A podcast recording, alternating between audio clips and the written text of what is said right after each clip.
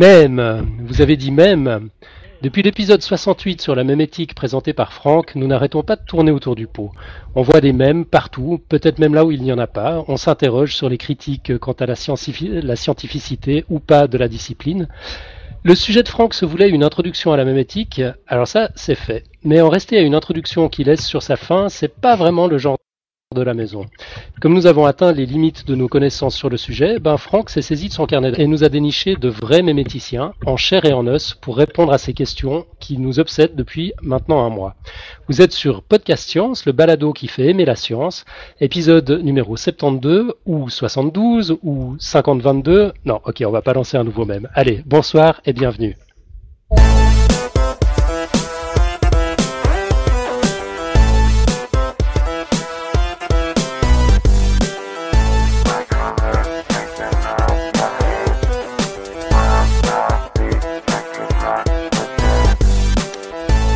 Alors aux commandes ce soir, c'est Alan, alias Professeur Fun. Aujourd'hui, l'émission sera plus longue que d'habitude. Euh, nous avons prévu une heure et demie au lieu des désormais traditionnels 60 minutes, histoire d'avoir le temps de faire vraiment le tour de la question, sans être comme toujours pressé par le temps. Avec nous ce soir, nous accueillons en direct de Paris Pascal Jouxtel, méméticien, auteur du livre Comment les systèmes pondent et fondateur française de mémétique. Bonsoir Pascal. Bonsoir. Merci d'avoir accepté notre invitation et bienvenue. Nous avons également Charles Mougel, méméticien également, et actuel président de la Société française de mémétique. Bonsoir Charles. Bonsoir. Bienvenue à toi aussi. Euh, nous avons avec nous notre ami David, alias Xilrian, du podcast Vie artificielle, qui viendra nous parler la semaine prochaine de transhumanisme et qui va nous expliquer en une minute, après l'interview de Pascal et de Charles, en quoi ça consiste exactement. C'est pour ça qu'il est là. Bienvenue à toi David. Bonjour. Alors tu interviens bien sûr quand tu veux pendant, pendant l'émission. Merci beaucoup. Et puis mes comparses sont là aussi. Alors on n'entendra pas Marco ce soir car il est côté public. Il va nous inonder de commentaires euh, via le, système de commentaires euh, du live. Euh, et puis il va nous faire signe si l'un ou l'autre d'entre nous a un problème de son. Hélène est là par contre. Salut Hélène. Oui, bonsoir.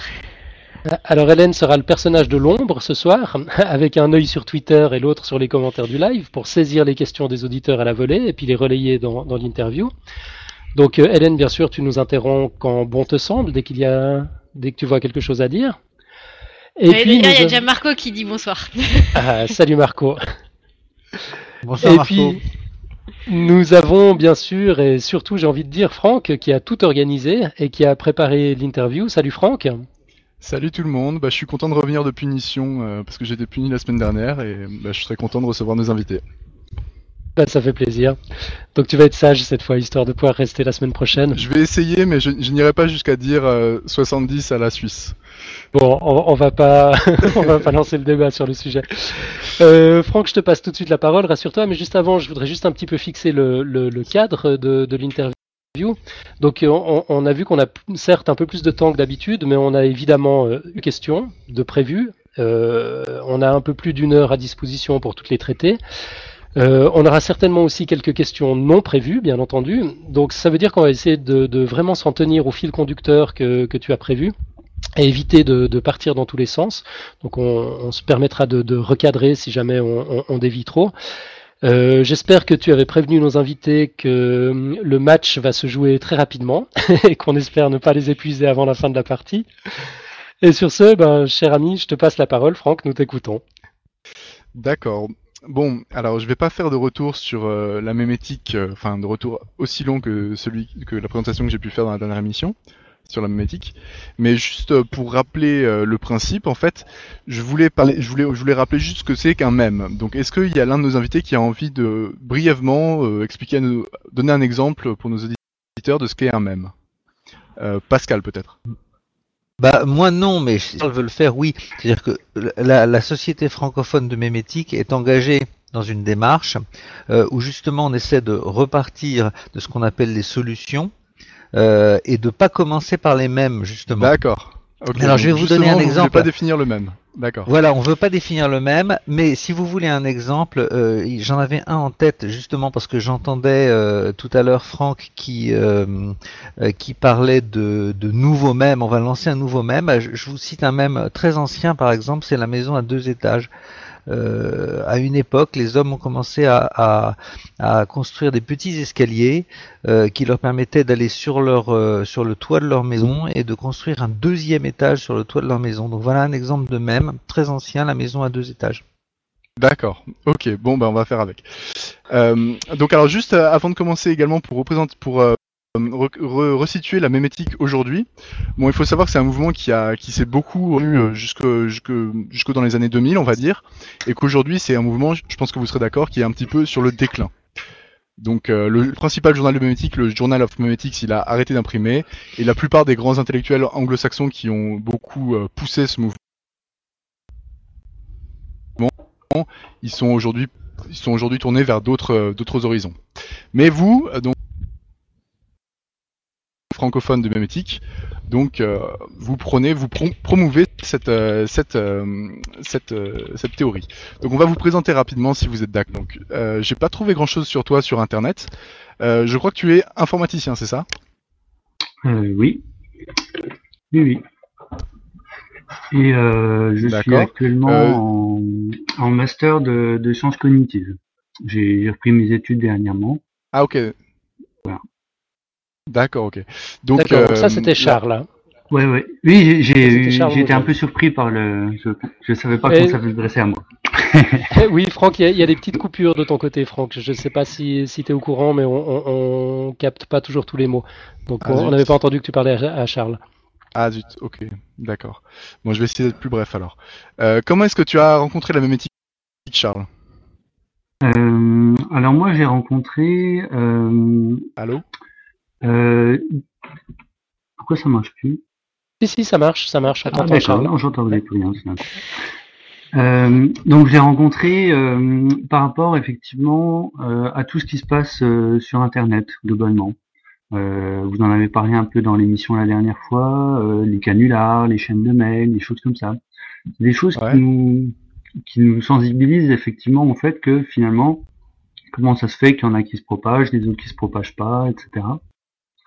Et euh, en retour, dans, le, dans la vie normale, euh, comment ça se fait? Certaines idées qui, qui restent dans les cerveaux, et il y en a des autres qui, euh, qui encombrent l'espace de l'espace de dialogue, que ce soit dans le discours ou, même dans les comportements. Et donc, voilà, j'ai trouvé que c'était une approche qui était intéressante pour pour, pour aller vers ce vers Comment est-ce que comment est-ce que tu l'as découvert cette approche en particulier la mémétique c'est euh, en lisant les auteurs euh, anglais ou euh, comment c'est venu au, au, tout départ, je suis tombé dessus avec la notion de avec la notion d'idéosphère. Ah oui, d'accord. Et le, le, fait de distinguer le, le, monde des idées des, des, humains qui les, qui les pensent, et de se dire finalement telle idée, comment elle vit sa vie, etc. Ça a été pour moi la, la porte d'entrée qui a fait qu'ensuite je suis tombé dans les références de, de méméticiens. D'accord, ok. Donc maintenant on va passer à Pascal Juxtel. Donc Pascal, tu es ingénieur de formation, à ce que j'ai trouvé. Ouais. Et tu as complété par un diplôme universitaire en automatique. C'est ça? Euh, Oui, effectivement, ouais. Et ensuite tu as étudié le marketing et le théâtre. en fait, j'ai fait du théâtre euh, après l'automatique. Et il y a des points communs entre l'automatique et le théâtre euh, qui m'ont amené vers euh, une question euh, que je me suis posée quand je faisais du théâtre, qui était qu'est-ce que ça veut dire être soi-même? C'est une question pour un acteur qui est vachement importante. Et euh, lorsque je faisais de l'automatique, je m'étais posé la question de euh, comment est-ce qu'un code peut se transformer en action? Comment est-ce qu'un code peut euh, gouverner les mouvements d'un robot, par exemple, un code informatique peut gouverner les mouvements uh-huh. d'un robot? Euh, lorsque j'étais au théâtre avec mon, mon, théâtre qui était euh, Stuart Side euh, à, la rue Blanche, on, se posait des questions comme ça sur, on appelait ça des bandes spectrales de comportement. Donc on, on, on essayait d'avoir une approche un peu scientifique des comportements. Et je me suis posé la question qu'est-ce que ça veut dire être soi-même? Et, et, ça m'a conduit vers le décryptage de toutes les influences qui nous constituent et, et toutes les choses qui passent à travers nous et qui s'expriment à travers nous et que euh, là, ici et maintenant, on croit être soi, mais qui en fait viennent d'ailleurs. C'est-à-dire qu'au moment où on parle, au moment où on pense, au moment où on agit, euh, en fait, ce sont des choses qui viennent d'ailleurs. Ouais, donc ça c'est la transition avec la mémétique. Voilà. Et, à, ce moment-là, euh, alors j'avais j'avais créé un, un site un site web au tout début de, de Wanadu et tout ça. Euh, il s'appelait le bureau des, bureau des contagions, contagion.com. Donc en fait, c'est un peu le théâtre qui t'a amené à la mémétique. Oui, oui, oui, complètement. Ah d'accord, ok. Oui, c'est ça. C'est la question être soi-même. Et, et, à ce moment-là, euh, mon frère Christophe, qui est un méméticien euh, et qui est également euh, agrégé d'art plastique, m'a dit tiens, tu devrais euh, lire un type qui s'appelle Aaron Lynch, euh, qui a écrit un bouquin qui s'appelle Thought Contagion. Euh, et, et, tu verras, c'est très intéressant. Donc j'ai lu Thought Contagion et je me suis aperçu qu'il y avait tout un tout un mouvement autour de la autour de la mémétique. J'ai commencé à lire Brody et puis et puis ensuite naturellement j'ai lu j'ai lu Dawkins, le gène égoïste et puis et puis j'ai lu Bloom et j'ai lu ensuite euh, euh, beaucoup beaucoup plus tard euh, Suzanne Blackmore et, j'ai commencé à, à m'abonner à la liste de discussion, la liste de discussion, comment ça s'appelait, euh, Jam Et donc c'est par internet. Par internet. Ouais.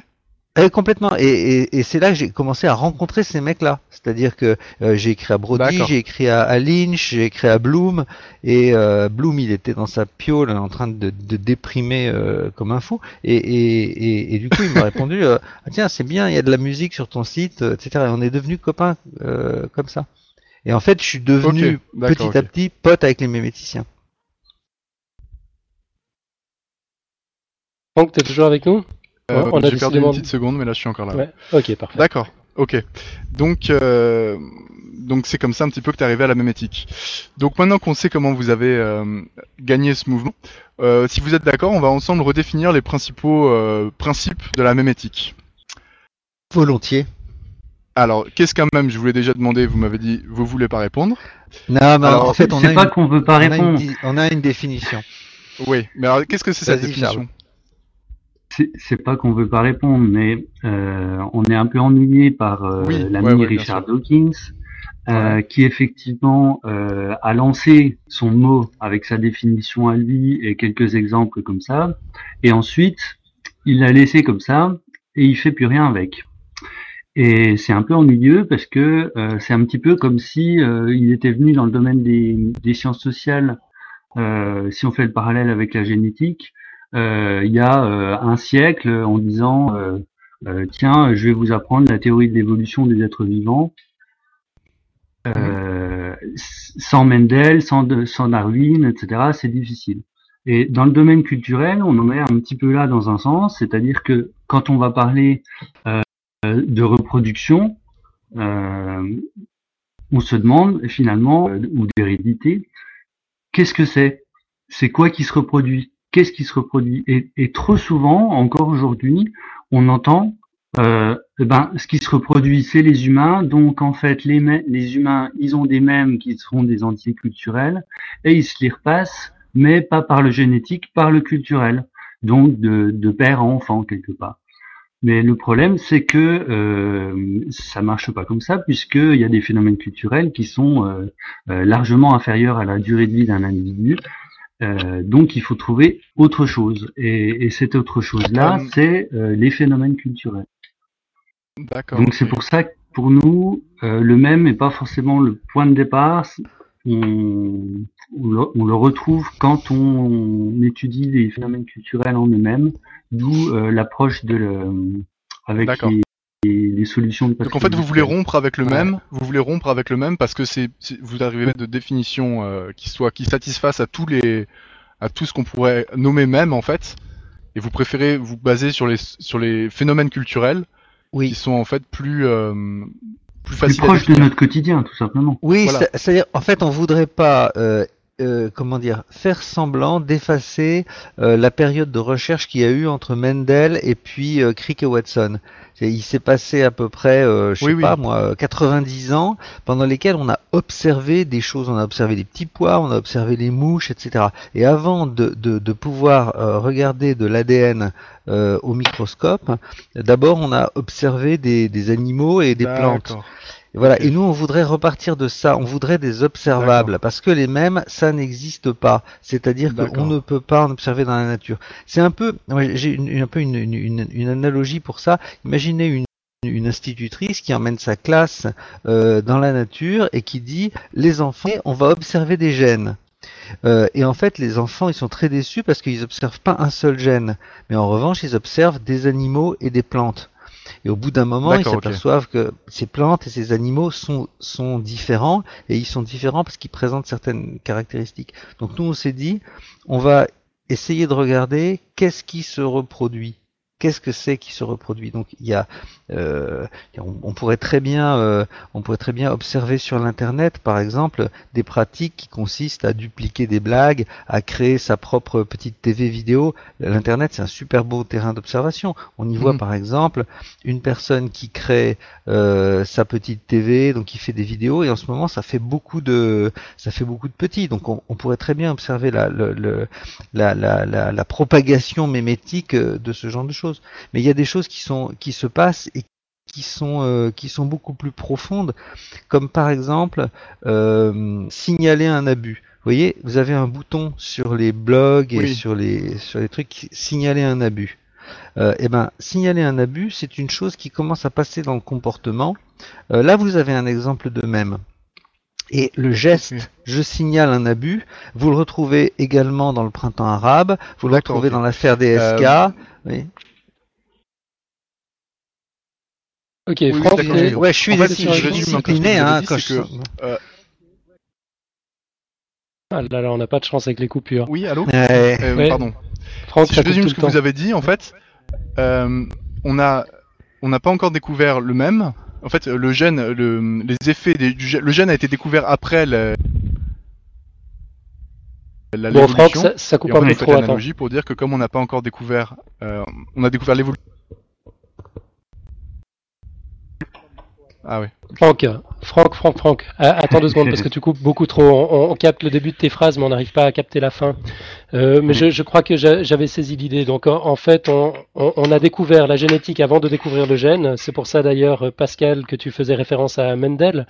Donc Mendel, c'était ce moine autrichien qui avait observé euh, des, des poids et puis qui avait compris euh, finalement comment, euh, enfin quelles étaient les, les, les règles euh, de la transmission de génération en, génération. On évoque d'ailleurs encore ces travaux quand on parle, euh, par exemple, de, daltonisme ou, des choses comme ça. C'est de la génétique mendélienne qui est derrière. Et puis quand tu as évoqué Crick et Watson, ça c'est en 1953, c'est la découverte de l'ADN, donc du gène finalement, enfin le décryptage de l'ADN. Et c'est là qu'on a, qu'on a vu qu'il y avait véritablement un gène derrière cette théorie de la génétique. Ce que tu nous dis, c'est qu'aujourd'hui on en est au même stade avec la même éthique, c'est-à-dire qu'on sait qu'il y a un même, mais on l'a encore pas, on l'a encore pas observé. Exactement. D'accord. Ça va même presque plus loin, c'est qu'on en est encore à discuter de qu'est-ce que c'est qu'un organisme vivant et comment il se reproduit. C'est-à-dire qu'on est même presque des fois avant Mendel. D'accord. Donc on n'a pas encore la théorie. Bah, le, cadre en tout cas. Ok. Ouais, je vais vous donner un exemple, un exemple amusant et, concret qui, euh, qui que j'ai vécu. Euh, pour mon, vous savez qu'il y a de plus en plus euh, d'instruments de musique dans les foyers. Aujourd'hui, les gens pratiquent de plus en plus la musique. Les enfants en jouent, les parents en jouent, etc. Et pour mon anniversaire l'an dernier, comme je savais que j'allais avoir une guitare pour mon anniversaire, j'ai invité des amis et je leur ai dit euh, amenez les instruments, venez un peu plus tôt dans l'après-midi, euh, on amène plein d'instruments et on joue. Et du mhm. coup, il y a un gars qui est venu avec un synthé, il y a un qui est venu avec une basse, il y a une, copine qui est venue avec euh, un micro, un loop center, un violon, etc. Et, et, et, on a joué, on a passé à peu près de 4 heures de l'après-midi à 4 heures du matin à jouer. Et, et depuis, j'ai un des amis qui était à cette fête, euh, qui euh, nous a invités à une autre fête où il y avait des instruments de musique et où on a joué. Et récemment, j'ai euh, une copine, celle qui joue du violon, qui fête son anniversaire dimanche prochain et qui a envoyé un message à tous ses amis en disant amenez vos instruments de musique, dites-moi ce que vous ce que vous pouvez apporter et puis venez à partir de 17h l'après-midi, on jouera, etc., etc. Euh, donc là, qu'est-ce qui se reproduit? Ce qui se reproduit, c'est une fête d'anniversaire où tout le monde vient avec ses instruments de musique et on joue. Euh, ben là, je, vois une illustration de ce que c'est qu'une solution, ce que j'appelle moi une solution, euh, qui a été vécue par des gens, ça leur a plu, ils en ont gardé un souvenir, et aujourd'hui, ils savent le reproduire euh, à, la, à, la, faveur d'une soirée d'anniversaire. On est capable de reproduire ça. Et, et, là, on peut distinguer le contour d'un même qui est euh, euh, ou d'un même plex, euh, euh, une espèce de petit assemblage mémétique qui est venir avec ses instruments de musique et faire un bœuf pour un anniversaire. D'accord. Ça, ça, vous plaît? Ouais, c'est pas mal. En tout cas, c'est une tradition qui me paraît, qui, me paraît très sympa. Euh, si on essaye donc de, de, de, comprendre ce que c'est que ce même, ou tu, tu l'appelles euh, une solution aussi. Alors non, je n'appelle pas un même une solution. Ah, d'accord. C'est comme je n'appelle pas un gène un animal. Ok. Euh, d'accord. La solution, pour moi, c'est l'analogue de la créature vivante. D'accord. Ok. Alors ça marche, comme ça on, on, comprend bien. Euh, D'accord. Bah oui, parce pour moi, la notion est je vais essayer, Alan, je vais essayer de continuer. D'accord, ça marche.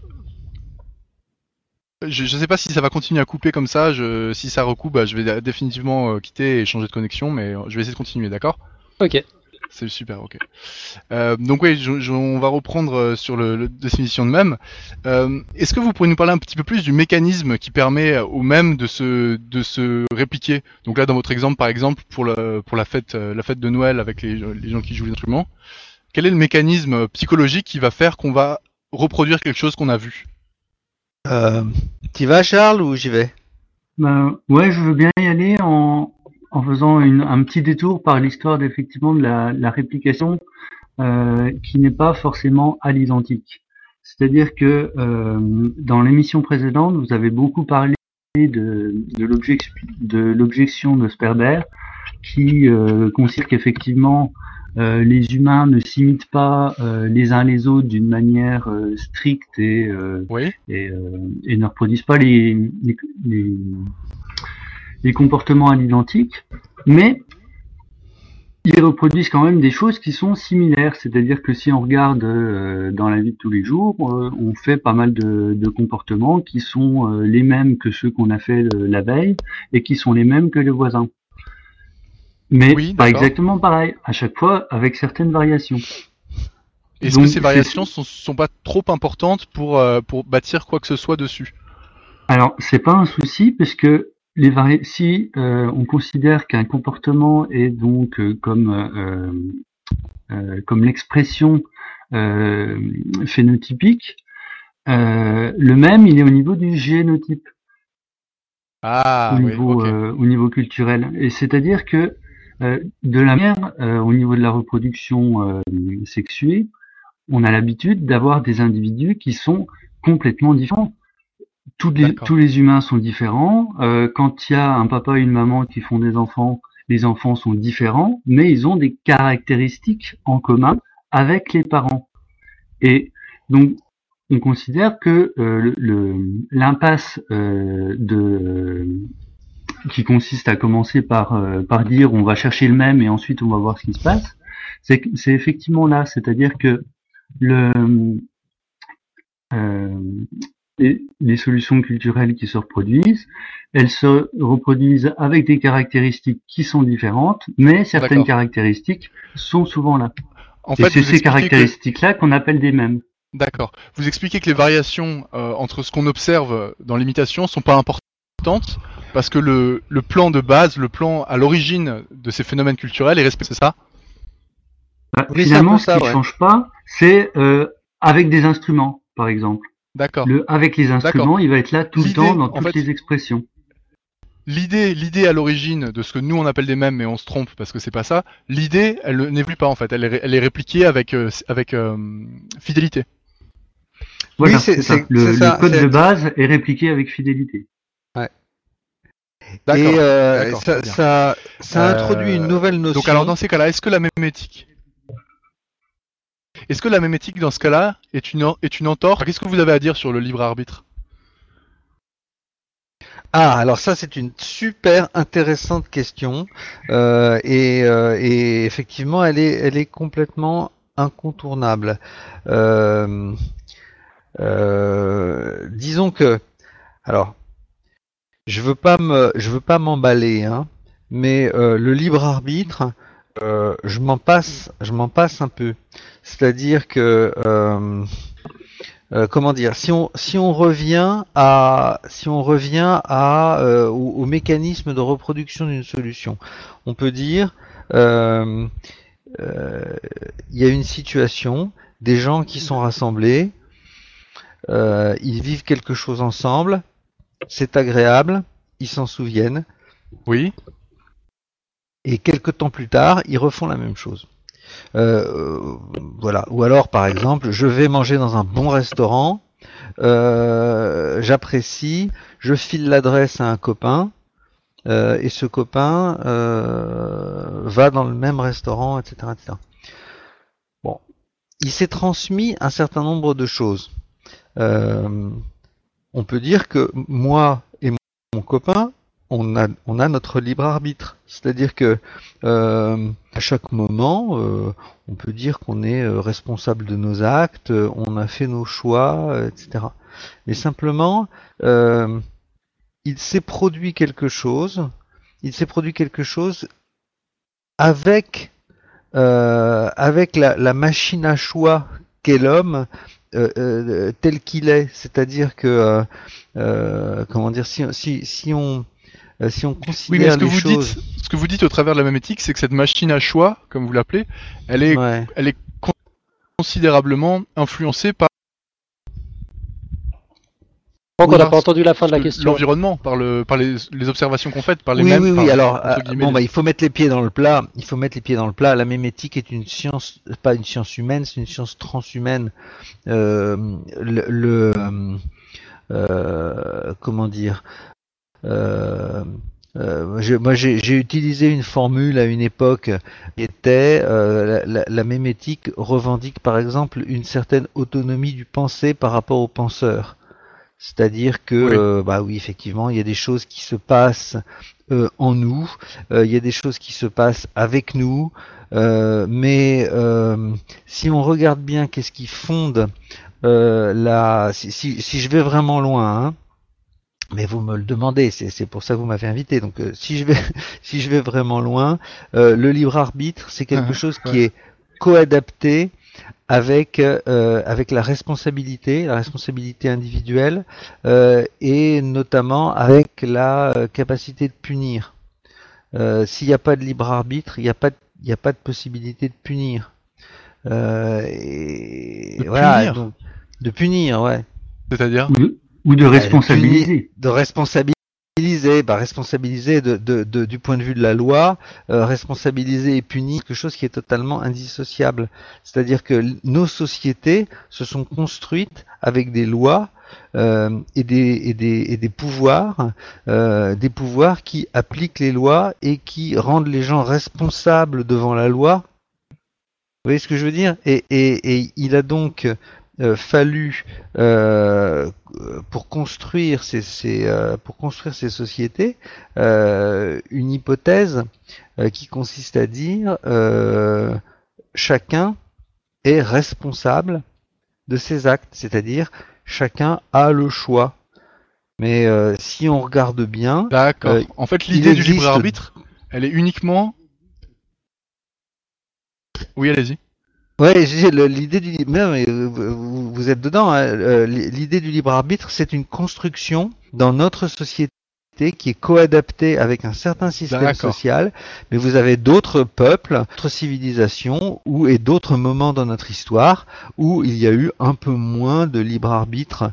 Le libre arbitre, c'est ce qui est aussi euh, euh, destiné à euh, compenser une une, prééminence très forte euh, du divin, de l'ordre, de la religion. Euh, euh, en, revanche, on vous accorde un libre arbitre. Pour conclure juste sur cette histoire de libre arbitre, finalement, est-ce que je pourrais apporter deux éclairages différents? Oui. Ouais. Rapidement. Alors, je voudrais apporter deux autres éclairages, c'est que finalement, qu'il y ait un libre arbitre ou pas, le résultat pour un méméticien c'est le même, c'est que euh, il y a des alternatives qui sont sélectionnées ou non, et qu'il y a des choses qui sont faites, qui sont reproduites ou non. Donc finalement, comment ça se fait en réel? Euh, Ensuite, c'est libre à chacun d'étudier les phénomènes comme ils se passent. Et l'autre remarque, c'est que euh, j'ai lu ce matin que certains commencent à considérer que la culture est de plus en plus observable également dans le monde animal, euh, jusqu'à la drosophile, j'ai été très surpris qu'on considère qu'il existe une, une, culture chez la drosophile.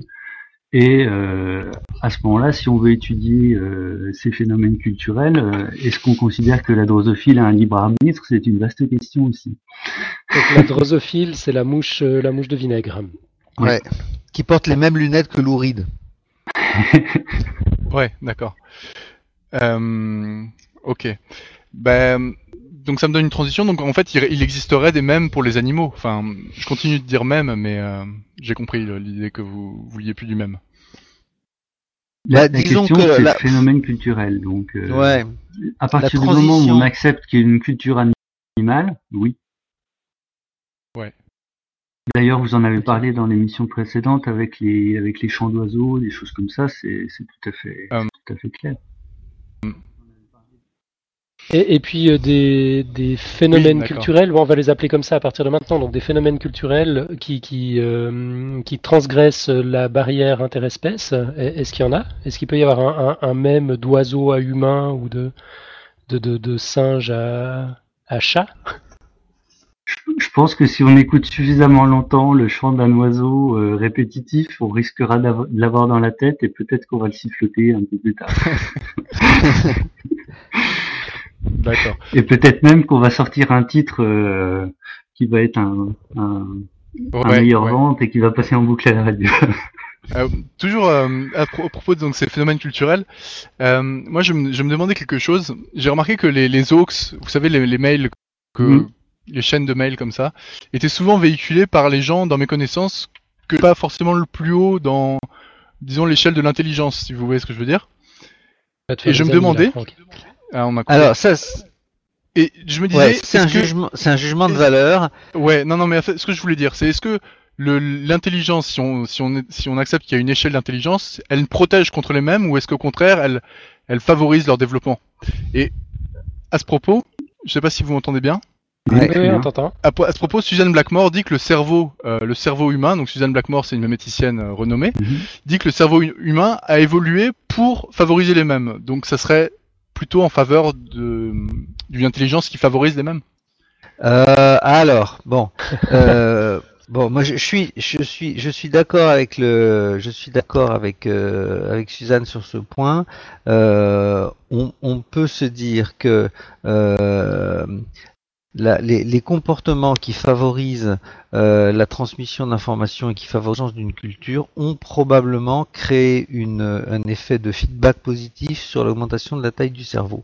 Donc ça c'est ça c'est un, un, truc qui me semble euh, euh, qui me semble euh, comment dire assez crédible le fait que la culture est, est, est, permis quand on regarde l'évolution de, de du, du, pourcentage d'énergie au repos du corps qui est consommé par le cerveau entre les préhominiens et, et aujourd'hui on voit qu'il y a une espèce de, de divergence vers à peu près 10-12% de, de l'énergie du corps au repos chez les préhominiens, euh, on retombe à 8-9% chez les singes et on, on, on, part à 23, 24, 25% chez Homo sapiens. On, on, en est à 25% euh, chez nous.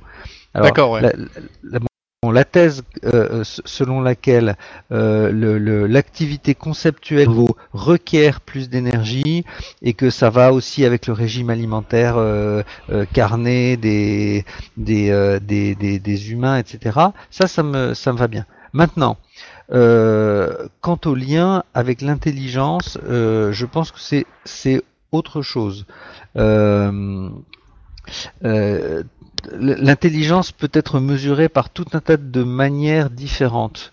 Euh, il y a eu une époque, à l'époque du, QI, euh, on a privilégié l'intelligence logique, on a privilégié une intelligence qui était euh, basée sur essentiellement le, maniement du langage et des mathématiques et un peu de la géométrie. voilà, donc ça c'est une forme d'intelligence, mais qui est à distinguer de euh, une forme d'intelligence particulière qui est euh, euh, comment, la connaissance de soi. Oui, non, mais j'aurais tendance à dire que la connaissance de soi permet davantage de se déconditionner que l'intelligence pure du type euh, je suis polytechnicien ou je suis normalien. Oui, non, mais ça d'accord, je suis d'accord avec vous. Mais quelles quelle caractéristiques finalement favorisent les, la réplication des mêmes? Euh, Caractéristiques intellectuelles alors?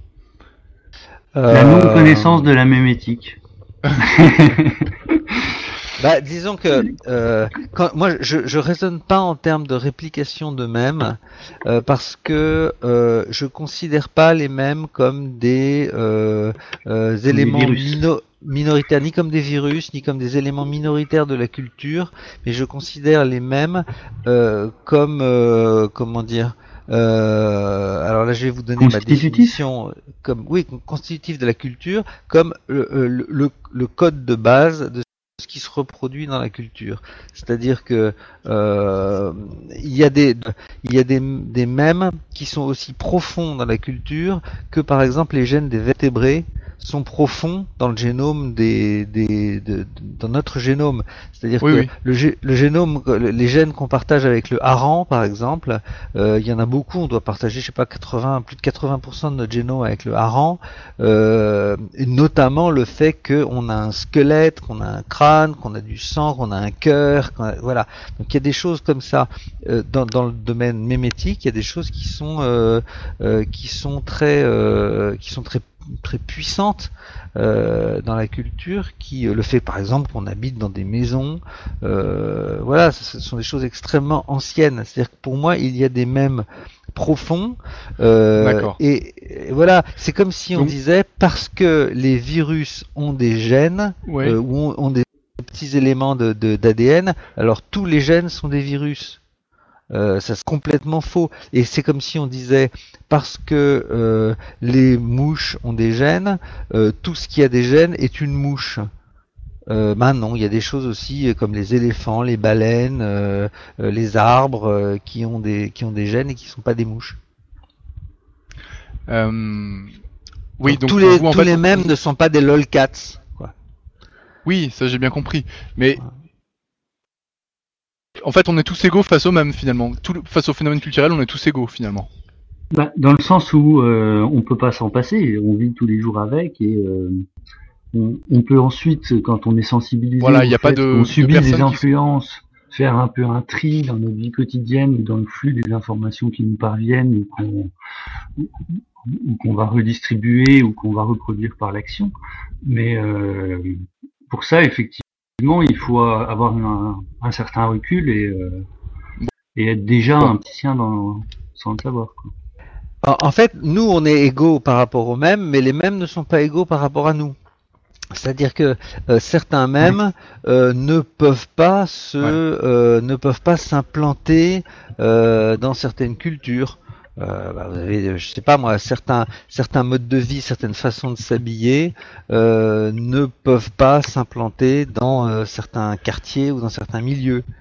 Euh, voilà, donc ça c'est plus euh, au moment, enfin, on pourrait dire que si si un même engendre des comportements qui sont voyants et, et du coup se, se propage, hein, euh, rappelez-vous l'histoire du sandwich. Le sandwich à un moment est né euh, parce que euh, parce que Lord Sandwich aimait bien jouer, alors je ne sais plus s'il joue aux cartes ou il devait jouer aux cartes, et, et, pour sa table de jeu, eh ben, il a demandé à son, à son majordome de faire servir des quelque chose, des tranches de viande, deux tranches de pain, quelque chose qui puisse se manger à la main se tenir à la main, qu'il n'y avait pas besoin de couteau et de fourchette, etc.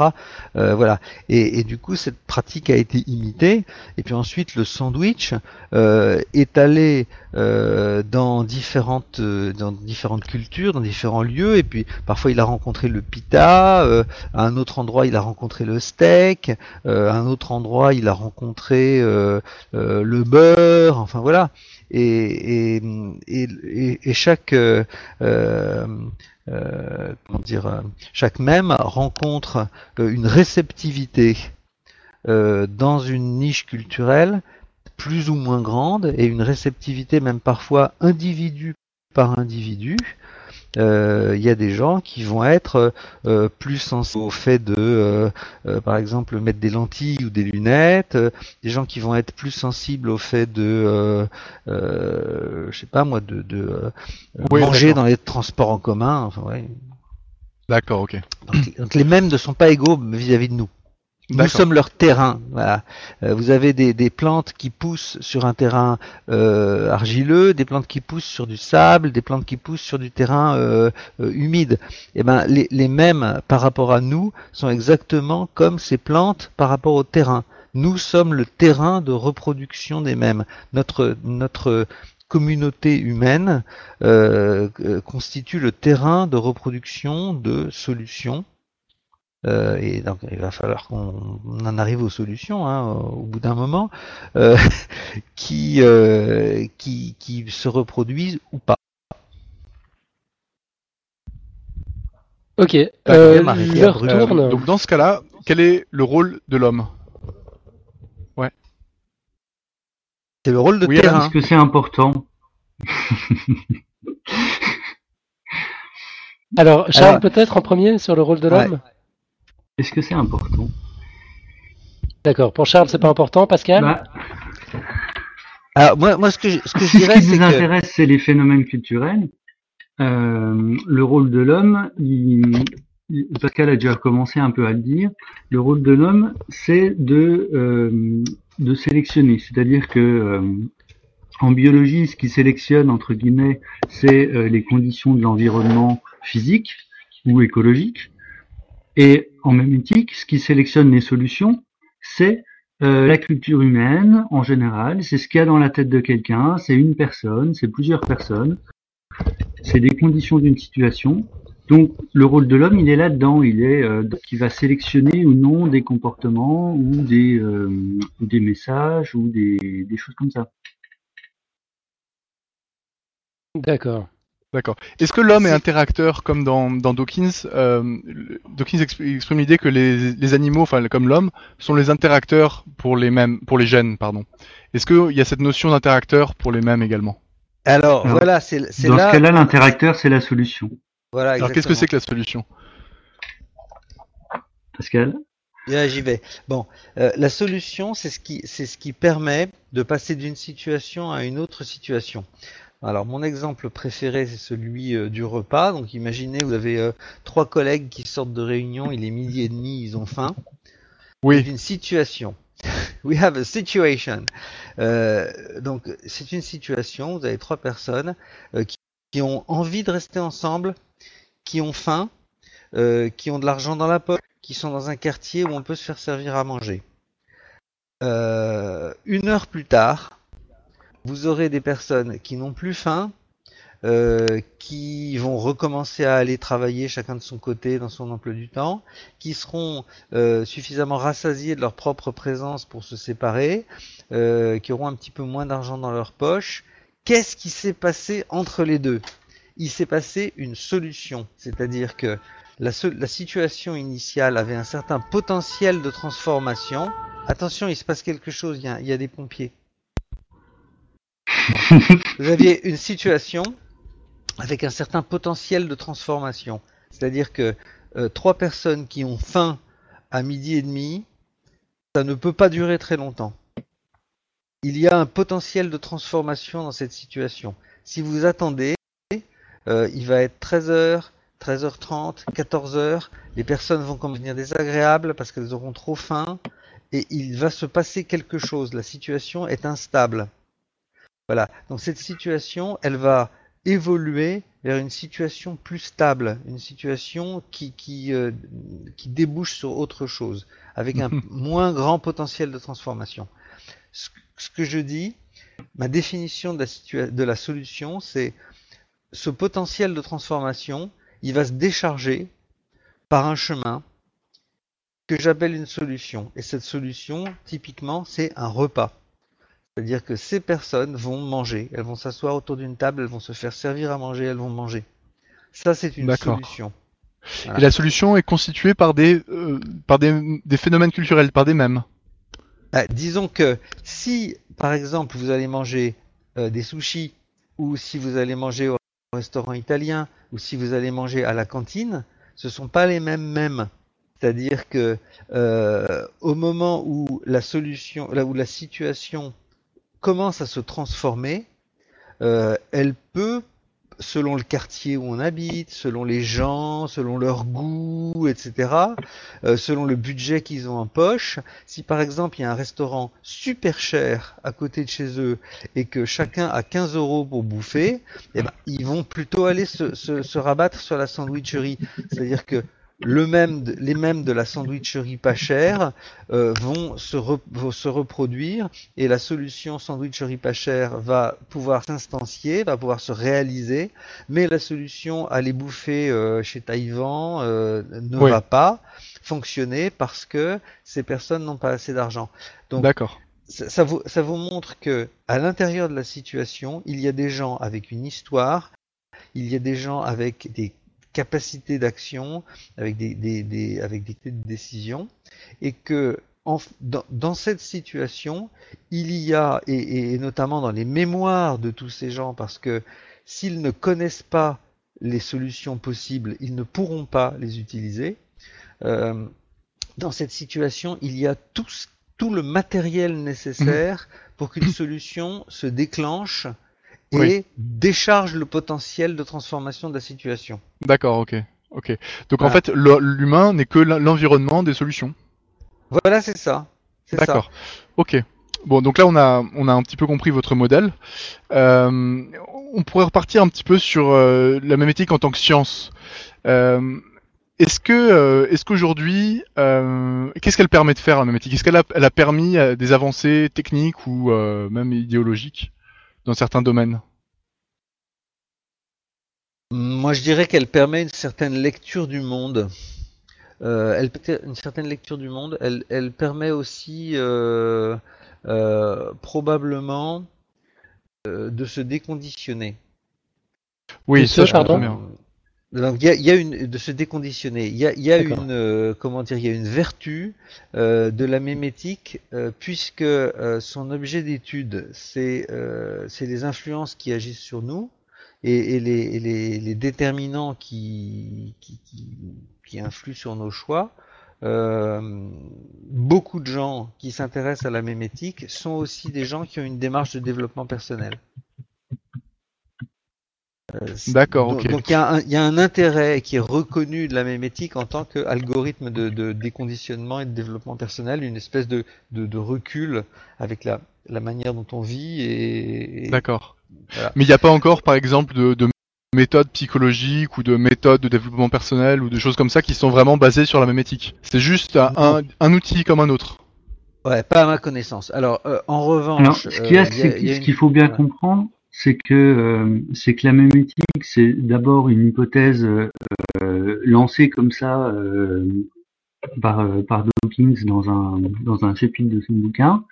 Ensuite, il y a des personnes qui s'y sont intéressées, qui ont frotté un peu, qui ont, essayé de voir ce qu'ils pouvaient ce qu'ils pouvaient en tirer. Donc, ils ont écrit des bouquins, ils ont fait des, ils ont développé leur approche personnelle, etc. Mais ce qui est ce qui est assez délicat, c'est que à chaque fois, les gens, ils viennent souvent au client, c'est-à-dire que euh, euh, tiens, qu'est-ce qu'elle permet? Qu'est-ce qu'elle permet déjà? C'est pas euh, ah bah décidément il y a du boulot, c'est vrai que ça a l'air intéressant. allez, on vient avec vous pour pour essayer de de faire des modèles plus clairs, pour essayer de les expérimenter par rapport à la réalité, etc. Et le fait de devenir en client, eh ben, ça casse un peu la, dynamique parce qu'effectivement, on attend qu'il y ait quelqu'un qui trouve la, bonne formulation, la bonne expérience qui marche bien, et ensuite on dira ah bah oui, c'est vrai que c'était bien. Ou alors ça marchera pas et c'est pas un souci. D'accord. Oui, mais enfin nous, on vous demande à vous parce que vous, vous êtes justement les experts. Euh, si, euh, si, euh, mais je pense ce que vous voulez dire. C'est qu'aujourd'hui, la mémétique a besoin de bras. C'est ça que vous voulez dire. Exactement. exactement, Et vous voulez que je mette vraiment les pieds dans le plat Si vous voulez que je mette vraiment les pieds dans le plat, bien sûr. Je, vais, je vais vous dire. mon métier, c'est, je suis consultant. Je travaille sur le, la conduite du changement dans les entreprises, et notamment, je travaille sur l'évolution des comportements.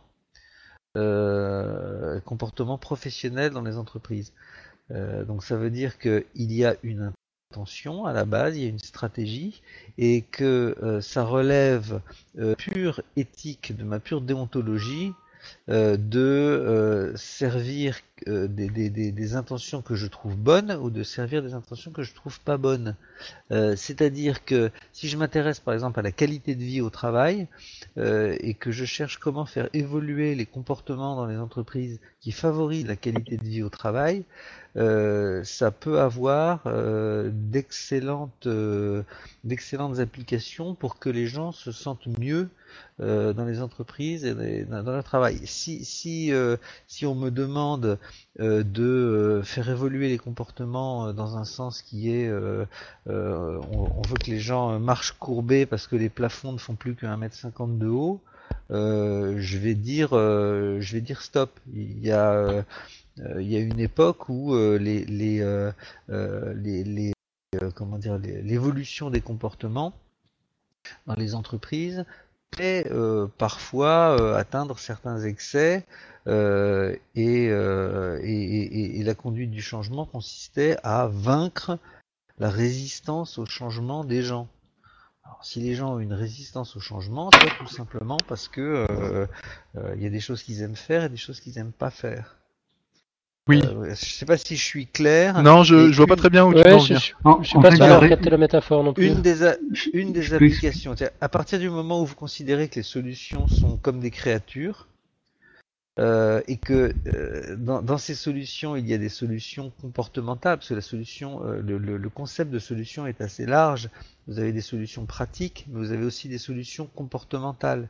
C'est-à-dire que euh, dans, dans, la manière qu'une personne a de gérer une situation, les psychiatres, par exemple, parlent de solutions psychotiques. D'accord, d'accord. La, la, manière d'ignorer une réalité, la manière non, mais ça, on comprend bien. Il y a plusieurs, plusieurs formes de solutions. D'accord. Mais euh, par rapport à votre euh, métaphore, qu'est-ce où est-ce que vous vouliez en venir? Donc, ce que, ce que je voulais dire, euh, c'est que euh, juste avec votre métaphore, vous m'avez fait perdre le fil. je suis désolé. Parce que, ça n'était pas une métaphore. Ah bah voilà. Euh, ce que j'étais en train de dire à propos de conduite. C'était à propos de l'évolution des comportements. À propos d'évolution des comportements. Euh, à partir du moment où on considère que euh, que les solutions peuvent être traitées comme des analogues de créatures, c'est-à-dire euh, vous avez la même euh, analogie gène animal, même solution. Si les solutions sont des créatures, vous pouvez en faire de l'élevage. C'est-à-dire que vous pouvez faire de l'élevage de comportement. oui, et, si vous dites par exemple, je veux changer les comportements de mes salariés vis-à-vis des clients, changer les comportements de mes salariés vis-à-vis de la sécurité, euh, vis-à-vis euh, euh, de, de, de, la propreté, vis-à-vis de la qualité, etc., vous pouvez très bien utiliser la mimétique de la même façon que certains utilisent la génétique pour faire des organismes génétiquement modifiés. Vous pouvez oui, c'est un petit peu le, un petit peu les régimes dictatoriaux. C'est un petit peu le principe du, de la propagande et des, et des régimes fascistes. Alors, ouais, c'est ça. lorsque, euh, lorsque Comment les systèmes pondent a été traduit en italien, euh, derrière le, le, bouquin, ils ont sorti une phrase. Et, et, et je suis très content parce que c'est ma phrase préférée du bouquin. Et cette phrase dit Comment agir lorsque les règles de l'éthique et les messages de la propagande sont écrits dans le même langage? Et vous avez. Dans, au centre de la théorie mémétique, vous avez ça, c'est-à-dire que les règles de l'éthique, euh, de la même façon que les règles de la diététique, euh, sont, euh, sont des messages qui euh, sont censés guider nos actions, euh, mais la propagande, c'est aussi des messages qui sont censés guider nos actions. Oui, C'est-à-dire que la mémétique nous, a, nous amène à prendre du recul par rapport à tout type de Mais- messages censés guider nos actions. D'accord. Mais ça, si je peux me permettre, on avait découvert la propagande avant de découvrir la mémétique. Donc en fait, c'est c'est bien. On explique ce qu'on avait déjà découvert en fait, quelque part. Bah, surtout, on a un modèle qui est un peu unificateur, c'est-à-dire que Ouais. euh, le fait de dire, par exemple, euh, les Pokémon et le christianisme, c'est pareil. Euh, ça, d'accord, ouais. D'accord, d'accord. Le fait de dire signaler un abus sur Facebook et signaler un abus sur DSK, c'est pareil. Euh, le fait de dire bah, quand vous avez des gens qui disent dégage à leur euh, à leur dictateur ou à leur euh, simplement à leur président de la République, que ça, ça peut se trouver dans pas mal de situations. Euh, D'accord. Ça, ça c'est nouveau, c'est-à-dire que euh, ce qu'apporte la mémétique, c'est c'est de remarquer, de faire des liens euh, et, de, et, de, et de dire que des choses qui relevaient de l'analyse politique, des choses qui relevaient de du marketing, des choses qui relevaient de tout ça, euh, de, en, en fait, décrivent la même réalité, décrivent le même ordre de phénomènes. C'est ça qui est nouveau. D'accord, ok.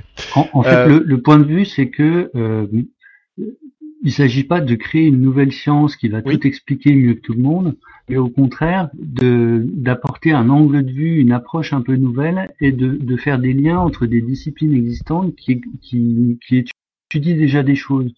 Le principe d'adhérer plus ou moins à, à quelque chose, de prendre une décision euh, personnelle ou collective, etc. Tout ça, c'est des choses qui ont été évidemment largement étudiées, ou le fait de mémoriser plus ou moins euh, telle ou telle inf- information, ou de s'en rappeler.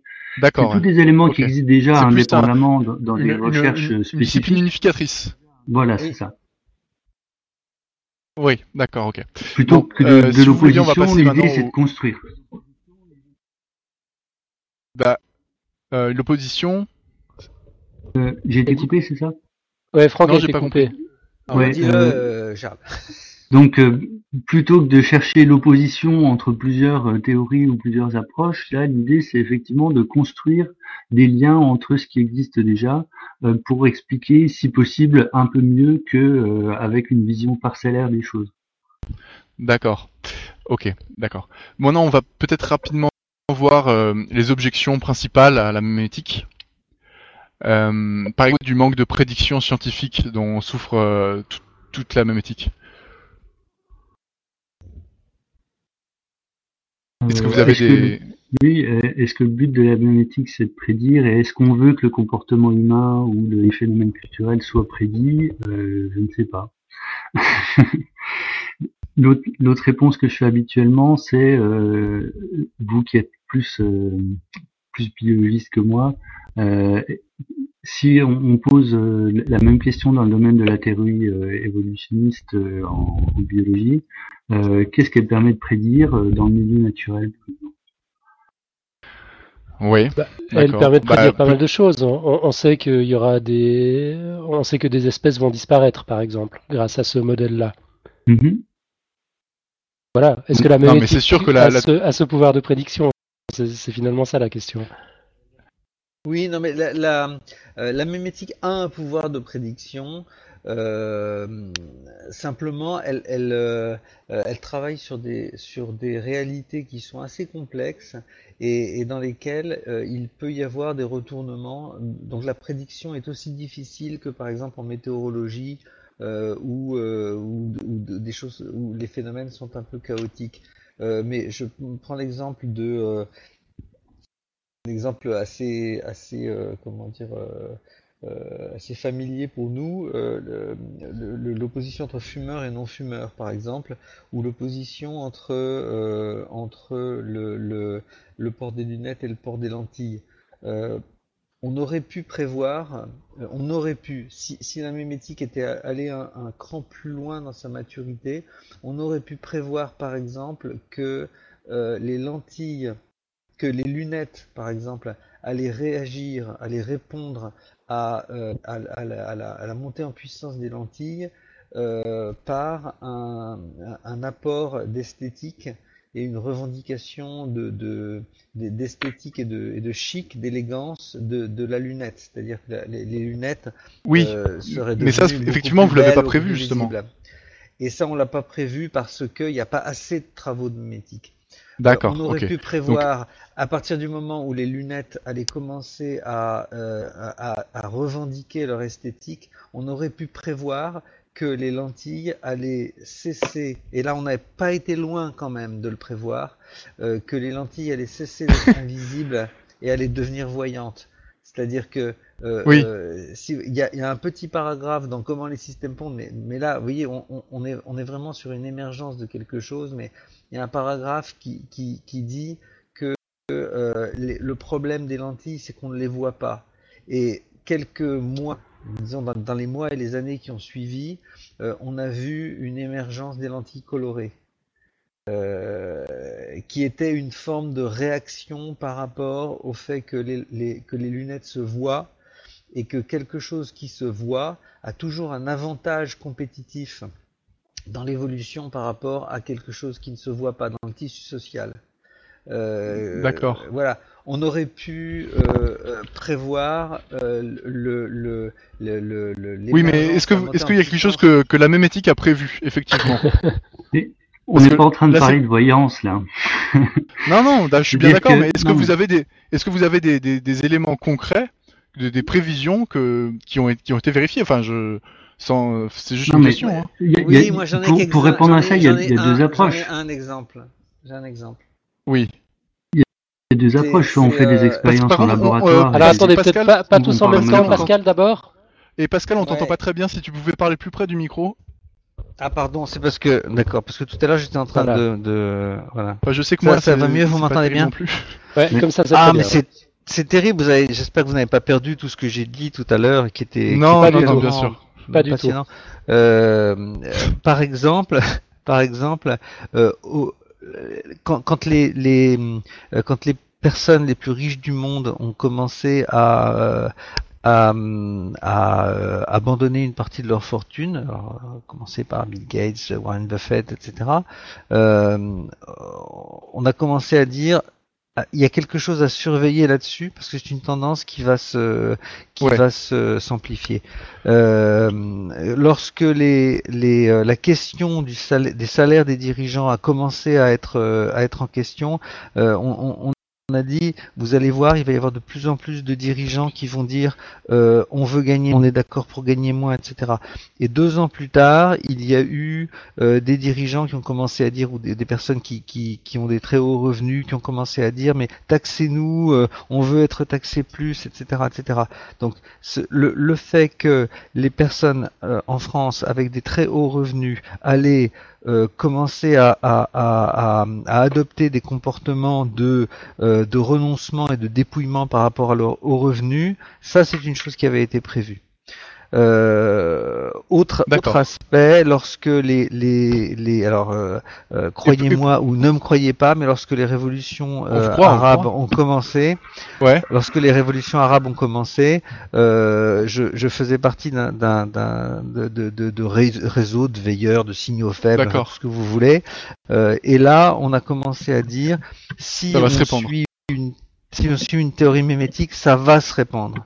Mais est-ce que ces prévisions sont faites D'accord, mais ces prévisions, vous les faites au, nez, j'ai envie de dire, où il y a des, des, des, des, arguments scientifiques? Enfin, vous voyez ce que je veux dire? Est-ce que c'est du... Oui, pour, pour le moment, on n'a pas, on n'a pas d'équation. D'accord. Euh, on n'a pas, on n'a pas d'équation. Euh, moi, j'ai un théorème. Ouais. Euh, j'ai un théorème qui, qui dit que lorsque une, disons une forme capable d'influencer le comportement euh, a, une certaine visibilité dans la société, elle se répand. Elle se répand jusqu'à ce que euh, il y ait un certain nombre de, de, de, de, paramètres limitatifs qui limitent son expansion, comme par exemple euh, les, les, ressources nécessaires pour qu'elle se répande sont, sont taries, elle arrive au bout de, de, de, de, ses capacités de, de, mobiliser les gens, euh, ou alors une forme concurrente qui vient lui faire concurrence et qui occupe les mêmes ressources. Voilà. D'accord. Ça, c'est un théorème. Euh, on peut le, euh, on peut le confronter à une réalité, mais pour ça, il faut, il faut du temps. Il faut, faut se pencher dessus. D'accord. Bosser, quoi. D'accord. Est-ce que vous avez une remarque Enfin, désolé, Franck. en fait, c'est Marco qui dit que puisque la théorie de l'évolution permet de prévoir que des espèces vont disparaître, est-ce que justement la mémétique ne permet-elle pas de prévoir euh, la disparition de, enfin, qu'il y aurait des phénomènes culturels qui pourraient disparaître? Oui, bien sûr. Bien sûr. Il, suffit de voir euh, si on considère, euh, pour, pour, bien comprendre, il faut se, faut se situer dans le cycle de reproduction des solutions. Si on prend par exemple une solution comme, comme un message, comme dire quelque chose, euh, la reproduction, elle va se faire d'humain à humain, donc il faut que les humains soient euh, connectés entre eux, qui discutent, qui parlent de cette chose-là. Et euh, donc pour qu'elle pour qu'elle survive dans le temps, il faut que les gens en parlent, qu'ils s'en souviennent et, euh, et qu'ils l'oublient pas, tout simplement. Donc tout ce qui est un peu du domaine du, du refoulé, du non-dit, des choses qu'on ne dit pas en public ou des choses comme ça, ça a tendance à effectivement à disparaître. D'accord. Il y a, il y a aussi une autre approche, c'est dans le dans l'opposition entre deux entre deux, deux, manières de faire, entre deux cultures.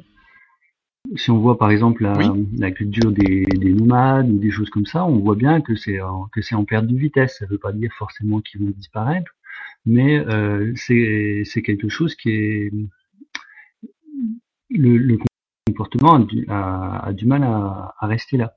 C'est-à-dire qu'on a tendance à, on a tendance à, à mettre les enfants à l'école, donc à casser le, le, la reproduction de la culture euh, nomade et euh, à mettre les enfants à l'école, à les apprendre euh, à, à, vivre en internat, etc. Et ensuite, il y en a beaucoup qui effectivement ne vont pas devenir ensuite nomades. Dans, le domaine des technologies, euh, il y a plein d'exemples. Il y a plein d'exemples. Vous avez un fax euh, quelque part chez vous ou dans votre entreprise ou là, vous... Un très bon exemple. Bah, je peux, bah, je peux vous dire que dans quelques années, vous en aurez plus. Voilà, donc je fais une prévision. la d'accord, d'accord. Mais on a compris qu'en fait, vos prévisions, elles sont surtout, pour l'instant, elles sont, je dirais qu'elles sont pas très scientifiques, quoi. Elles sont.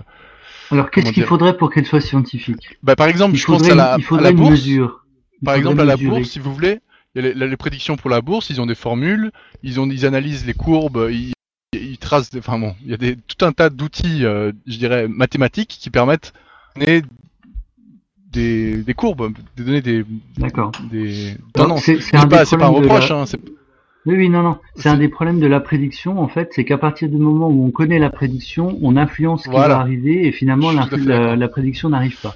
Ok, non, mais on a vous, êtes, en, vous êtes en train de dire, vous êtes en train de dire qu'il y a des des euh, des euh, comment dire des théoriciens de la bourse euh, qui sont euh, capables de prévoir les cours de la bourse? Et de voir venir les crashs. Non, je pense que c'était pas forcément un exemple très heureux. ça, ça, ça serait effectivement si. Il y a, y a, des théories, il y a des théories scientifiques comme les théories newtoniennes par exemple, euh, qui permettent euh, de, de, dire que quand on lâche une boule sur un plan incliné, elle mmh. tombe et elle va arriver en bas. Non mais euh, pour les cours de la bourse, c'est pas une science exacte, mais, c'est, on a quand même des moyens. Mais je pense franchement que la que peut avoir des choses presque équivalente à ça. Que le, le théorème de, de, propagation de forme, par exemple, c'est le fait qu'une forme qui est, qui est, qui est visible. Quand je dis une forme, ça peut être un comportement, ça peut être une forme de langage, ça peut être une, forme reconnaissable. Euh, ça peut être une stratégie, ça peut être une règle, etc. Le, le fait qu'une forme qui influence les comportements en société de telle façon qu'on la voit, qu'on la perçoit, je, eh bien, elle va se, euh, elle va se suivre une expansion, elle va se répandre, elle va se propager, euh, voilà, jusqu'à ce que soit elle n'ait plus de ressources, soit elle ait des concurrents. Oui, ça c'est cette chose-là permet, cette chose-là permet de prévoir l'expansion d'une chose. Simplement, si on veut, euh, si on veut mesurer, prouver, prendre le temps de, de, de, de comment dire, euh, euh, d'analyser les données, de fixer un horizon dans lequel on se donne un rendez-vous, et puis on va, on, on va ensuite mesurer et puis vérifier qu'on a bien une mesure conforme à la prévision. ça, ça demande, ça demande un boulot. D'accord. Aujourd'hui, il n'y a pas beaucoup de gens qui sont capables de faire ce boulot. Aujourd'hui, tout ce qui se passe sur Internet, au niveau du marketing, le marketing viral, toutes les choses comme ça, tout ce qui se passe au niveau des réseaux sociaux, euh, c'est des gens qui font de la mémétique. Ils, ils regardent dans, dans, dans, quelle mesure un message va être plus ou moins apprécié et va être repartagé sur les réseaux, etc. Qu'est-ce qu'ils utilisent? Euh, Ils utilisent des notions de mémétique. Euh, Bien sûr, mais euh, là cette année, euh, Pourquoi est-ce qu'on les appelle pas des remarqué dans les dans les statistiques de. Alors ça, c'est la question de l'appellation, c'est totalement accessoire. Mais euh, cette année, par exemple, non, mais parce que euh, en fait, si je peux me permettre, publié sa mémologie des statistiques qui parlent de la viralité, du taux de reproduction des messages, etc. Le, ce que fait le marketing viral, c'est de, ouais, mais il se il se donne pas le le, le caractère scientifique, c'est-à-dire que ils savent qu'ils sont encore soumis au, jugement humain qu'ils ne peuvent pas prévoir. C'est ça que je veux dire, c'est qu'en fait la mémétique, elle, elle, elle, enfin, vous nous avez expliqué le contraire, mais euh, euh on peut pas, en fait, on peut pas mettre de la science là où il y en a pas. C'est ça que je veux dire. Comment ça? Je comprends pas. Euh, en, fait, la mémétique ne prévoit Vous êtes en train de dire que les sciences humaines ne sont pas des sciences, en gros, et que. Euh, si, mais quand elles ont des arguments objectifs qu'aujourd'hui, aujourd'hui, on n'a pas encore trouvé pour la mémétique. Mais euh, ce que je veux dire, c'est que pourquoi est-ce que les gens qui font du marketing viral ne s'appellent pas des méméticiens? Parce que qu'est-ce qui leur, qu leur manque en fait Finalement, eux-mêmes ne, euh, ne, se revendiquent pas de la mémétique. Parce qu'ils le veulent pas. Et pourquoi, à votre avis? Parce que ça leur rapporte. il faudrait leur demander. Écoutez, pourquoi, pourquoi est-ce qu'ils ne veulent pas? J'en sais rien. D'accord. Ok. Bon, d'accord. Si, si, vous, euh, si vous avez l'occasion de d'en interviewer euh, certains, euh, ça sera avec, avec plaisir. On, leur posera la question. moi, je vous propose qu'on qu'on passe à la suite là, parce qu'on leur tourne. on arrive gentiment au bout de l'interview. on avait quelques questions à vous poser relatives à, l'association, par mhm. exemple. De, de, combien de membres est-ce qu'elle se compose? Est-ce que c'est une association importante? euh, pas trop, quelques dizaines de personnes euh, soutiennent, euh, soutiennent l'activité et encore moins ils travaillent activement.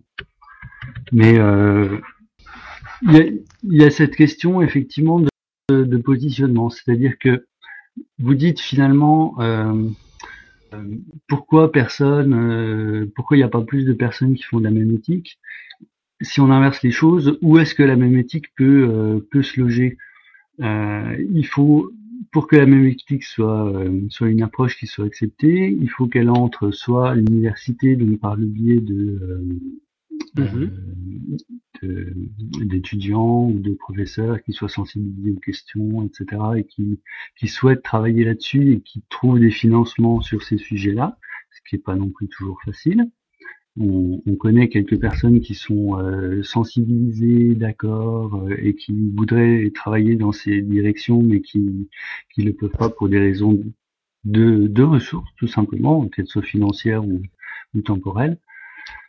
Autrement, euh, c'est les entreprises, parce qu'elle l'a montré, on le voit aussi dans le marketing, c'est un domaine qui est très intéressé par euh, par lui, mais qui communique pas forcément trop euh, sur euh, sur les travaux qu'ils font parce que souvent ça reste ça peut rester en interne. Et autrement, ce qui reste, c'est le milieu associatif où finalement en loisir, quand on a un peu de temps, on se regroupe, on partage des, références, on discute, on cherche à faire des choses. Mais effectivement, il y a un manque de ressources qui est assez qui est assez criant. Mmh euh, ouais, vas-y si tu veux, Alan, si, tu veux continuer sur l'association. Ok, il y aura plus beaucoup de questions parce que là vraiment on, touche au bout, on arrive aux, dernières minutes de, de, l'interview. Euh, si, vous pouvez peut-être juste nous dire l'un et l'autre comment comment associer, euh, comment a pardon évolué l'association euh, depuis qu'elle a été créée, quels sont les, les, grands moments que vous en retenez? Bah, Elle est assez stable en fait cette cette association, elle est stable dans son nombre, et, et, en fait, elle sert, elle sert uniquement à planter un drapeau. C'est-à-dire que le monde n'a pas besoin de beaucoup de méméticiens. Euh, et, et, on n'a pas besoin de euh, comment dire, on n'a pas besoin d'une structure énorme euh, parce qu'on a simplement besoin d'un point fixe. Et la société francophone de mémétique, elle joue uniquement ce rôle-là, celui d'un point fixe. Et un point, ça n'a pas besoin d'être très étendu. Ça a simplement besoin de rester toujours au même endroit. Et c'est ça que fait la société francophone de mémétique. Elle reste toujours au même endroit. Et euh, ça permet de gens de se retrouver, pour servir de point de rencontre. Et, et, et justement, on, on, peut parler de ces, ces bonnes nouvelles qu'on a eues récemment. Euh, Mona Aboud, qui est, au, qui est une méméticienne libanaise, euh, s'intitule Société euh, libanaise de mémétique. Euh, nous avons un ami euh, qui s'appelle Monsieur Bouli, qui est, euh, qui est un universitaire tunisien euh, qui euh, qui est en train justement en liaison avec euh, avec Mona de créer une société arabophone de mémétique.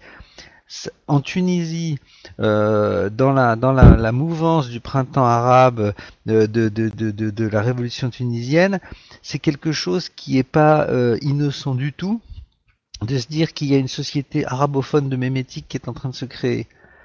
Vous voyez, il n'y a pas besoin de beaucoup de monde pour ça. Euh, il y a juste besoin de rester où on est et de dire, voilà, nous on est la société francophone de mémétique, il y a une société euh, libanaise, il y a une société arabophone, il y aura peut-être une autre d'autres sociétés de mémétique, mais simplement on, on, on reste là et, et, on tient notre euh, et on tient notre cap. Et il y a beaucoup beaucoup de gens euh, qui sont euh, anthropologues, qui sont euh, euh, qui sont psychiatres, qui sont qui sont des gens qui font des, des, économistes, des philosophes, et qui commencent à introduire dans leur pensée, dans leur mode de raisonnement, des façons de, de, concevoir le monde qui viennent de la mémétique. Personne ne dit on fait de la mémétique sauf une poignée de méméticiens qui sont contents avec ça et qui disent ok nous on est des méméticiens. Et autour de ça, autour de ce point fixe, eh ben, il y a un mouvement qui se crée. Exactement comme quand euh, vous voulez tourner en ski, vous plantez le bâton au sol. Eh ben, la société francophone de mémétique, c'est ça. On plante le bâton au sol. Puis il y a des changements qui se produisent autour. En fait, c'est une, euh, très jolie métaphore. Dans, l'absolu, euh, qu'on se revendique méméticien ou non, ou qu'on dise je fais de la mémétique ou pas, ou je la fais avancer, ou finalement c'est pas forcément si important que ça. Ce qui est important, c'est ce qu'on, c'est ce qu'on fait, c'est ce qu'on étudie, c'est les phénomènes qu'on explore et qu'on cherche à, à modéliser, à expliquer. Donc quelque part, on, le but de l'association, c'est d'en faire la promotion, mais c'est pas de la promotion dans le sens où on n'est pas forcément des militants à, euh, tracter dans la rue pour dire euh, venez nous rejoindre. Euh, c'est c'est pas le but. Le but, c'est de, rassembler les personnes qui sont euh, sensibles à, cette thématique et qui souhaitent soit la faire avancer, soit avoir des nouvelles sur son état d'avancement. C'est aussi très important de pouvoir avoir une, caisse de résonance. Euh, moi, je vous fais une prédiction de mes méticiens euh, pour euh, pour conclure. Euh, ok, on va conclure là-dessus. Une fois tous les six mois, et on aura toujours quelque chose de nouveau à vous raconter. ah, bah, ça c'est une bonne prédiction. Ça marche. Et puis, ok. Donc, moi, j'aurais retenu essentiellement de tout ça que la mémétique, finalement, est une, une, une théorie unificatrice des phénomènes culturels euh, et c'est ce qui permet de faire le lien entre des choses qu'on observait avant dans différents secteurs, que ce soit l'économie, l'anthropologie, le marketing, la psychiatrie, la philosophie, sans forcément avoir fait la connexion entre elles. Est-ce que est-ce que c'est une bonne conclusion? Absolument. Parfait. Bah, écoutez, je, je, vous remercie. On va on va en rester là pour euh, pour cette fois. Puis pourquoi pas, effectivement, peut-être à, à, dans six mois. Euh, ce, ce, sera toujours un plaisir de vous recevoir. Ouais, très volontiers, Euh, très volontiers. D'accord. Ok, merci, Merci beaucoup. beaucoup. Alors on va passer, on va passer à la suite de l'émission.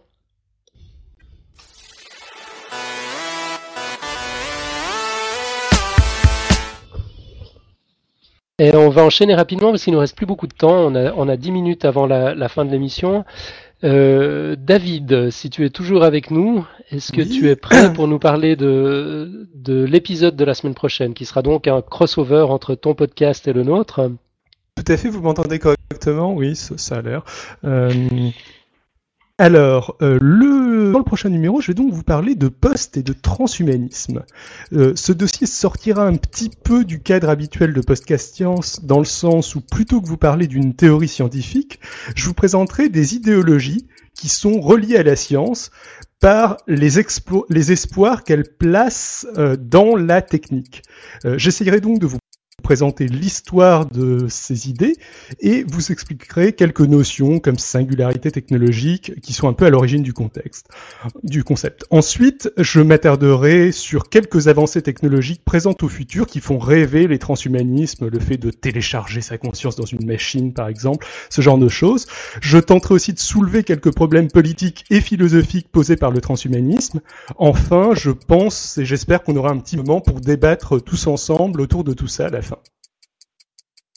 Magnifique. T'as été, t'as été rapide là, on n'est même pas arrivé au bout de la minute. J'étais trop court, merde.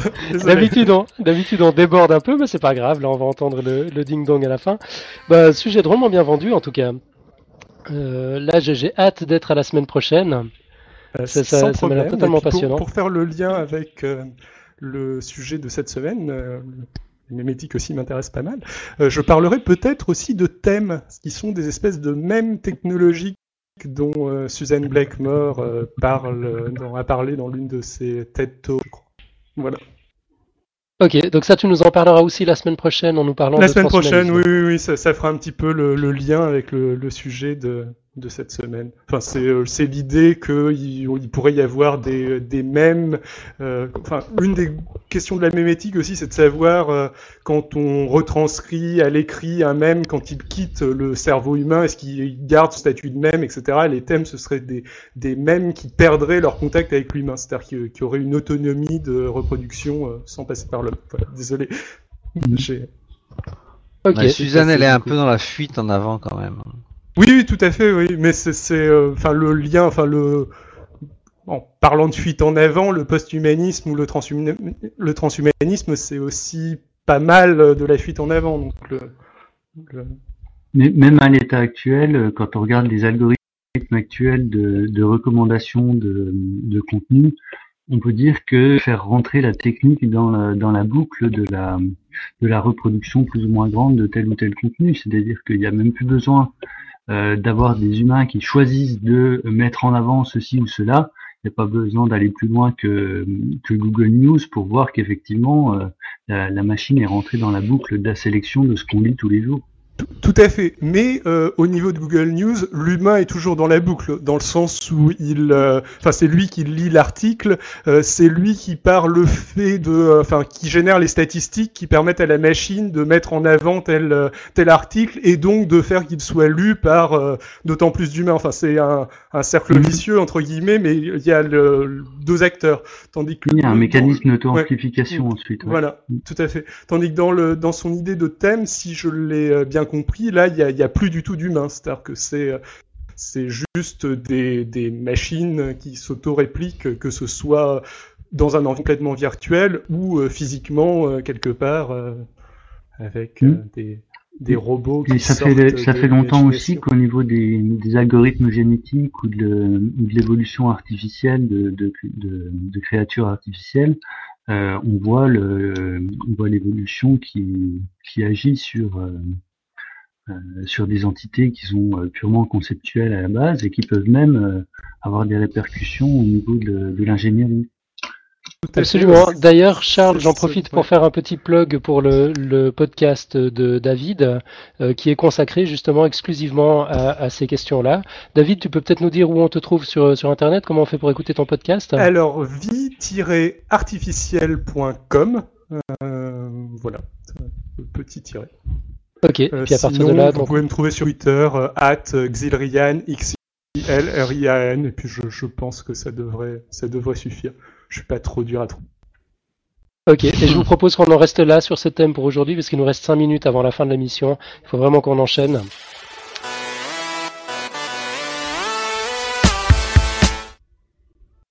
Alors, deux, trois petites nouvelles du, du podcast. Euh, pour commencer, on a une homepage. C'est enfin, j'ai envie de dire, on a enfin une homepage. Elle n'est pas tout à fait finie, mais on, avance, on, y travaille. Euh, on y trouve donc euh, les prochaines, enfin des teasers, des accroches pour les prochaines émissions. On y trouve euh, les trois, des liens sur les trois dernières émissions. On y trouve la dernière illustration. On peut browser dans les archives. Enfin voilà, c'est beaucoup mieux que ce qu'on avait avant, même si c'est loin d'être parfait. On, on, on, avance quoi, petit à petit. Et puis Franck, tu avais quelque chose à nous dire concernant quelque chose qui figure sur la homepage. C'est justement le sondage et les choix du sujet de sujet. Oh oui, je vais faire vite. Euh, C'était juste parce que je voulais revenir. J'ai proposé le sujet sur l'homéopathie, montrer des votes, beaucoup de votes négatifs. Donc je voulais juste euh, préciser que c'était pas pour parler de l'homéopathie en elle-même, c'est-à-dire euh, l'effet plasmo, la mémoire de l'eau ou la dilution de Korsakoff, mais c'était pour revenir sur le, pour parler de l'enjeu, de l'enjeu qu'il y a derrière l'homéopathie, avec l'histoire de Boiron qui a attaqué le blogueur italien. Euh, en juste, enfin, qui a menacé d'attaquer, pardon. Et donc en fait, c'était pour parler de la, du scepticisme. En fait, c'était pour parler de, de, de, l'approche sceptique de la liberté que qu'on avait à critiquer une, une, une, une l'homéopathie et de l'enjeu euh, épistémologique qu'il y avait derrière. En fait, que c'était pas du tout pour parler vraiment de l'homéopathie en soi, si ce n'est pour dire qu'il n'y avait pas de démonstration à ce jour. Et pour euh, défendre la liberté qu'on avait de remettre en cause euh, la, véracité de cette médecine alors j'ai plus le mot. De cette médecine alternative. Alternative. Ouais, enfin ça devrait pas s'appeler médecine du tout d'ailleurs, mais. ok, bon écoute, t'as gagné mon vote. Ouais. Là, je, je, vais aller, je vais aller cliquer voilà. sur le petit pouce qui monte. Bon. Sous cet angle-là, ça m'intéresse effectivement beaucoup. Donc s'il y en a d'autres comme toi, allez-y, mettez votre petit, votre petit pouce vers le haut ouais, et euh, j'essaierai de le faire. Si personne veut, bah tant pis, je le ferai pas. Voilà, c'est ça. de sélectionner les sujets. Exactement. Euh, donc ça, ça, coupait un peu, Franck, mais on a compris. En gros, il faut aller voter. Hein. On va cliquer sur le pouce euh, qui, qui, pointe vers le haut. voilà. Ouais, okay. désolé. Parfait.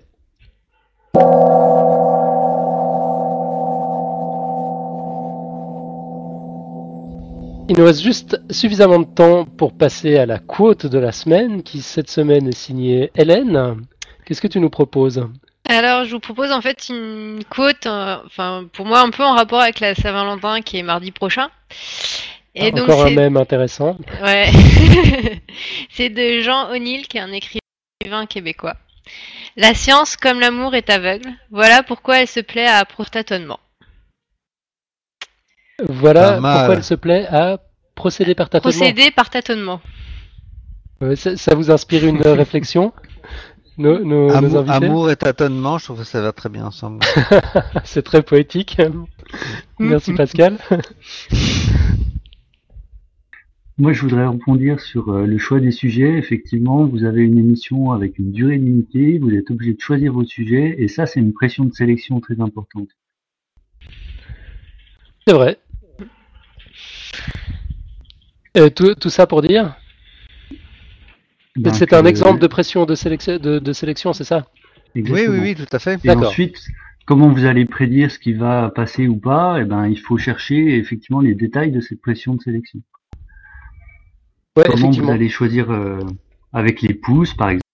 Vous allez demander aux gens de voter, vous allez vous discuter entre vous pour savoir qu'est-ce que vous allez mettre en avant, etc. Ce qui va plaire le plus. Ouais. C'est comme ça qu'on peut prédire. Encore un, un champ de mémétique, quoi. Ouais.